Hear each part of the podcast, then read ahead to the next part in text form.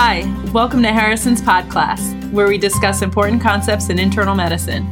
I'm Kathy Handy. And I'm Charlie Wiener, and we're coming to you from the Johns Hopkins School of Medicine. Welcome to episode fifty-two, a sixty-nine-year-old with shortness of breath. Okay, hi, Kathy. So, a sixty-nine-year-old man with C O P D has been admitted to the hospital three times over the past year for C O P D exacerbations. Before I go on, let's pause for a second. Let's just talk a little bit about C O P D. Let's start with definitions. C O P D is chronic obstructive pulmonary disease, and it's defined as airflow limitation that is not fully reversible.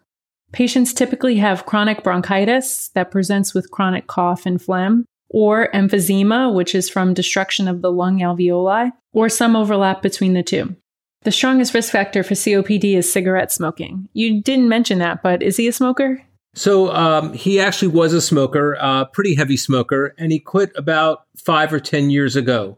But despite quitting, he has a daily cough and he has sputum production. His last spirometry, which was measured a few months ago, showed an F E V one of forty-five percent predicted. Those are two important factors that you mentioned. So one is the symptoms and two are the spirometry results. So those two things seen in this patient, along with the risk factor, which you mentioned, a heavy history of smoking, are really how we diagnose C O P D. So we want to move on to grading of disease. And you mentioned the F E V one of forty-five percent. Now that puts him in the severe category of C O P D. And I'll go over the GOLD criteria. So all of this is in patients who have an F E V one over F V C that's less than seventy percent. So obstructive lung disease. The GOLD criteria have four categories of severity for C O P D. Mild is in patients who have an F E V one over eighty percent predicted. Moderate is people who have an F E V one that's fifty to eighty percent predicted. Severe disease, as in this patient, is when the F E V one is between thirty and fifty percent predicted. And finally, very severe disease is categorized as those with an F E V one less than thirty percent predicted.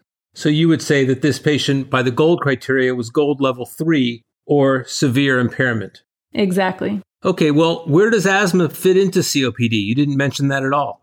There is some overlap in terms of some of the medications and bronchospasm, but asthma should be considered a distinct entity since it's episodic, not directly related to cigarette smoking, and differs in how we approach prevention and treatment.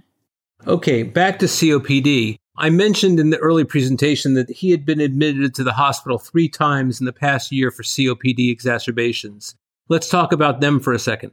Acute exacerbations of C O P D are part of why this disease is so bad, because it's the acute exacerbations that are a frequent cause of morbidity and mortality in C O P D. And they also contribute over seventy percent of healthcare expenditures for C O P D, so also a big problem for the healthcare system. Acute exacerbations are defined as acute or subacute worsening of respiratory symptoms, and sometimes the function can be impaired as well. Risk factors for the development of acute exacerbation include the severity of baseline airflow obstruction. So in people who have F E V ones of less than fifty percent, they're more likely to have acute exacerbations, a history of prior exacerbations, and also an elevated ratio of the pulmonary artery to aorta on chest C T. I'm sure that exacerbations are a demand on the healthcare system. You alluded to that before, but how big a problem is this?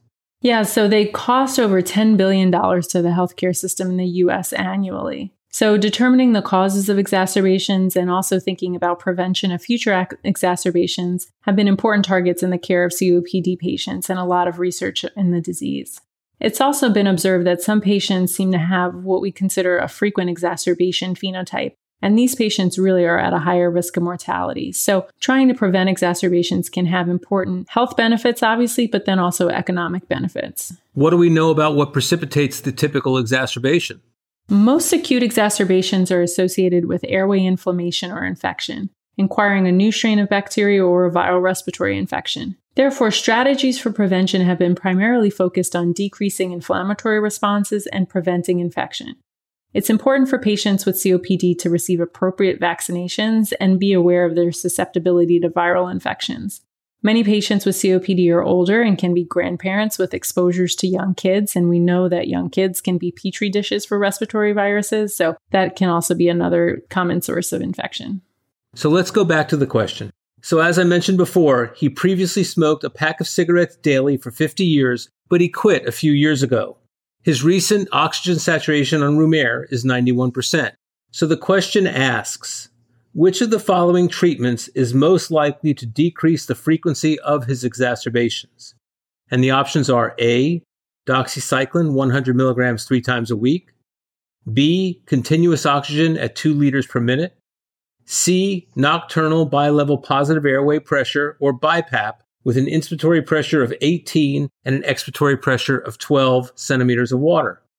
Option D is roflumilast five hundred micrograms daily, and option E is theophylline three hundred milligrams daily. What do you think?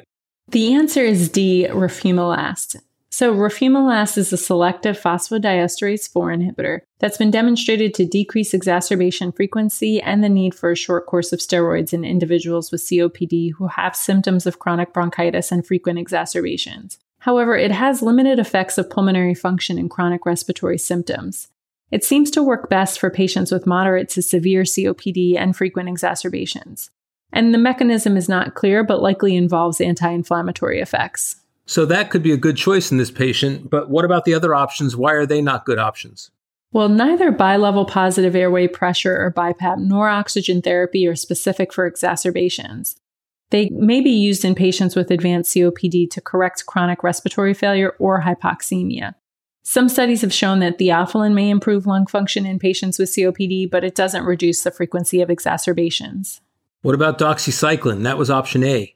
Yeah, so chronic administration of doxycycline has not been shown to reduce the frequency of C O P D exacerbations. However, the macrolide antibiotic azithromycin has both anti-inflammatory and antibiotic properties. And there was a large randomized control trial where it was shown to decrease exacerbation frequency and increase the time to first exacerbation when administered at a dose of two hundred fifty milligrams daily. So that would have been a good choice, but not doxycycline.